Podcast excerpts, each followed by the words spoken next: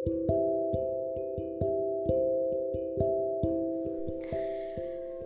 malam ini gue mau um, sedikit mencurahkan. Sebenarnya sih tadi gue dapet uh, inspirasinya itu pada saat gue di KRL ya, pas gue mau balik lagi ke Jakarta. Nah, untuk sekarang ini gue mau uh, ngomongin tentang rasa bodoh amat. Oke, pasti uh, di antara kita, terutama ya kita-kita yang sudah beranjak dari remaja menuju dewasa pasti memikirkan ber, uh, memikirkan banyak hal baik itu tentang hal masalah kehidupan, ekonomi, percintaan atau apa pun itu. Nah, di sini gue sekarang mau ngomongin tentang bodoh amat. Oke, okay.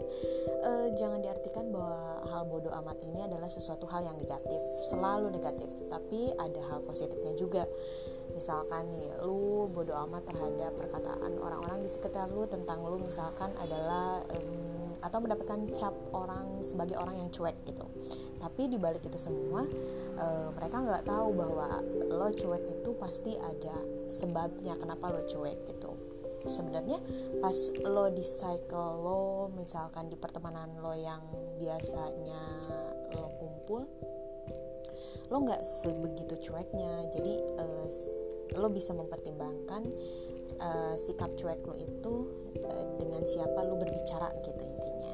Nah yang pertama itu lo harus bodoh amat saat mendengarkan perkataan negatif orang lain kita itu nggak bisa ngontrol semua orang agar mereka itu suka sama kita dan sesuai dengan apa yang mereka mau gitu.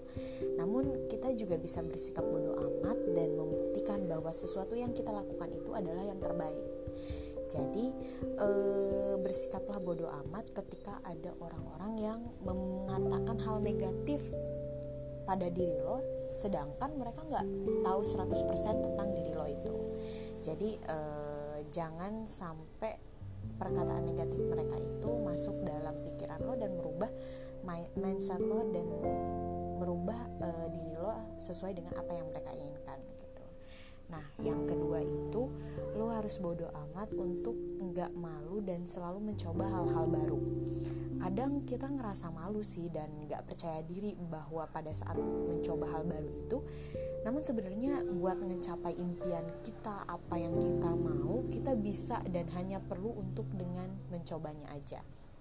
Nah, gua analogikan nih, uh, gua itu sebenarnya tipe orang yang memang sulit untuk mencoba hal baru dan suka lebih berdiam diri atau stagnan pada satu kondisi gitu.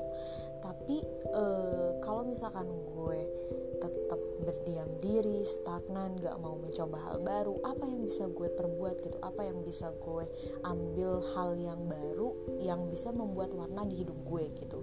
Jadi gue nggak nggak nggak bakalan malu ketika gue mau mencoba hal baru. Misalkan gue mau uh, memperdalam tentang ilmu uh, apa tentang ilmu-ilmu bengkel gitu misalkan. Karena gue suka otomotif gue suka nge oprek-oprek kendaraan baik itu motor atau mobil. Jadi gue nggak bakalan malu kalau misalkan gue mau tanya sesuatu hal yang gue nggak tahu sama uh, laki-laki misalkan. Laki-laki atau sama orang tua yang lebih dewasa yang memang tahu bidangnya gitu dan sebenarnya sih gue nggak bakalan mikirin ya maksudnya pandangan orang itu kayak gimana. Toh yang penting gue mencoba hal baru itu untuk kebaikan diri gue gitu untuk mengembangkan apa yang gue mau gitu. Nah yang ketiga itu bodoh amat untuk mencoba lagi saat sesuatu yang dilakukan itu gagal. Jadi akan selalu sih ada orang yang senang saat kita gagal gitu atau saat kita jatuh juga dapat bersikap bodoh amat sih dan membuktikan bahwa saat nyobanya kembali kita itu akan berhasil gitu. Uh, kadang kesempatan itu bisa diberikan sebanyak dua kali atau tiga kali. Tapi kesempatan gagal itu kita harus ada batasnya. Kita harus gagal pada batas yang mana. Harus gagal sampai seberapa jauh. Dan di situ pun pasti kita bakal menerima apa itu yang namanya sebuah kesuksesan jadi um, sok banget ya gue ngomongnya tapi ya sebenarnya sih jangan capek buat mencoba gitu. Maksudnya jangan capek buat kayak mencoba hal baru dan whatever uh, orang lain mau ngomong apa tentang lu yang penting lu suka ngejalanin itu semua dan lu harus bersikap bodoh amat gitu. Seperti salah satu bukunya yang gue suka banget itu yang judulnya sebuah seni untuk bersikap bodoh amat yang ditulis oleh Mark Manson. Ya itu sih adalah ini sih adalah salah satu buku fenomenal yang pada waktu dulu banyak dicari oleh eh, orang-orang uh, dan termasuk buku bestseller sih. Banyak banget sih hal-hal yang harus dibodoh amatin gitu dari buku ini. Dan gue suka sih sama salah satu tulisannya itu ada di halaman 10 hasrat untuk mengejar semakin banyak pengalaman positif sesungguhnya adalah sebuah pengalaman negatif. Sebaliknya secara paradoksal penerimaan seseorang terhadap pengalaman negatif justru merupakan sebuah pengalaman positif. Nah ini eh, apa sih salah satu kalimat yang gue lingkari hitam dan selalu gue baca kalau misalkan gue lagi down banget gitu. Nah, yang ketiga itu tadi udah gue jelasin ya, bodoh amat untuk mencoba lagi dan uh, dan pada saat sesuatu yang dilakukannya itu gagal gitu. Nah, pada intinya kita hanya perlu fokus pada diri sendiri gitu. Maksudnya jangan kita memfokuskan pada apa yang menjadi pandangan orang lain. Memperbaiki kualitas dan tidak berhenti untuk selalu mencoba setiap kesempatan yang ada. Gue ngomong kayak gini bukan gue uh, sok gimana ya maksudnya kayak gue selalu berhasil atau apa enggak. Banyak banget sih kegagalan yang gue dapet terus banyak banget sih hal-hal yang uh, di setiap kesempatan di setiap titik gue ingin merubah diri gue gitu sesuai dengan pandangan mereka.